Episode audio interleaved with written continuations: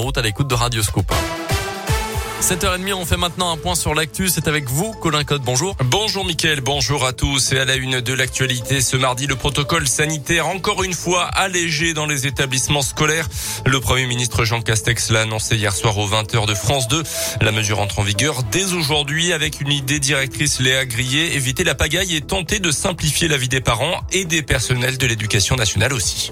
Oui, alors concrètement, si votre enfant est cas contact, trois autotests suffisent désormais, le jour J puis à J plus 2 et J plus 4. Si le premier autotest est négatif, une attestation sur l'honneur suffit pour qu'il revienne en cours. Il faudra quand même pratiquer les deux autres, mais plus besoin de tests antigéniques ou PCR. L'école fournira une attestation pour les obtenir gratuitement en pharmacie et 11 millions de nouveaux kits doivent être distribués dans la semaine. Autre nouveauté, si un cas se déclare dans la classe de votre fils ou de votre fille, vous n'avez plus à le récupérer immédiatement, mais à la fin des cours. L'objectif est clair, maintenir les écoles ouvertes à tout prix. 10 453 classes sont fermées actuellement. C'est 2% du total, a rappelé le Premier ministre hier. Il a d'ailleurs défendu cette politique de test en expliquant que l'abandonner reviendrait, je cite, à casser le thermomètre. Merci Léa. L'annonce a été accueillie de manière très mitigée hier par les syndicats qui appellent toujours à la grève ce jeudi. Un mouvement de grève aussi dès aujourd'hui dans les cantines et le périscolaire, notamment à Bourg-en-Bresse, avec un accueil perturbé, parfois un pique-nique à prévoir pour les enfants. L'accueil des enfants sera difficile, voire impossible aujourd'hui, a prévenu la mairie qui invite les parents à prendre leurs dispositions. Tous les détails sur radioscoop.com. Notez enfin que le pass vaccinal est arrivé au Sénat hier en commission des lois. D'abord, il sera débattu dans l'hémicycle aujourd'hui. Les députés indinois Olga Givernet pour LREM et Charles de la Pierre pour le Parti des Républicains, tous les deux favorables au texte ont été menacés de mort récemment.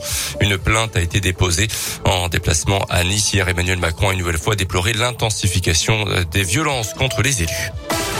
Dans le reste de l'actu également, hypothermie et déshydratation probablement à l'origine de la mort du jeune Anthony au nord de Mâcon. Le corps de l'ado de 17 ans porté disparu depuis le 31 décembre a été retrouvé sans vie dimanche par des chasseurs à Montbelay. Le jeune homme qui vivait dans un camping tout proche était sous traitement pour régler des problèmes psychologiques, ce qui pourrait expliquer selon le progrès sa nudité lors de sa découverte. L'enquête se poursuit. Les résultats d'analyse toxicologique doivent être connus dans les prochaines heures. Un exhibitionniste compulsif devant le tribunal correctionnel de Bourg Hier, d'après le progrès, l'homme de 34 ans se disait victime de magie noire. Il a été hospitalisé d'office en unité psychiatrique. Début juillet, il s'était masturbé ostensiblement à la fenêtre de l'appartement d'une connaissance à Bourg. Dans l'immeuble en face, les employés d'un organisme de logement social qui avait filmé la scène. L'homme avait pu être facilement identifié. L'enquête avait permis d'établir qu'il avait déjà sévi à plusieurs reprises les mois précédents, en juillet et novembre 2020 notamment. Ces agissements ayant donné lieu à des plaintes de la part de plusieurs victimes mineures. Colère du maire de Ferney-Voltaire dans le pays de Gex. Il conteste le recensement effectué par l'INSEE dans sa commune. Euh, Ferney-Voltaire qui accueillerait tout juste 10 000 habitants selon le comptage effectué par l'organisme officiel. Impossible selon l'élu qui parle de rues et d'immeubles entiers non recensés. Euh, D'après le progrès, il y a l'enjeu derrière tout ça de l'enveloppe de dotation globale de fonctionnement reversée par l'État aux communes en fonction justement du nombre de ses habitants. En tennis, pour terminer, situation toujours pas réglée, mais première victoire judiciaire remportée hier pour Novak Djokovic.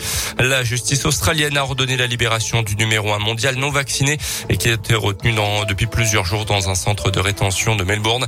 La star serbe s'est entraînée hier à quelques jours du début de l'Open d'Australie, mais le gouvernement peut encore décider de l'expulser du pays dans les prochaines heures. Merci beaucoup, Colin Code. Dans un instant, on va parler sport aussi, mais basket pour le coup avec vos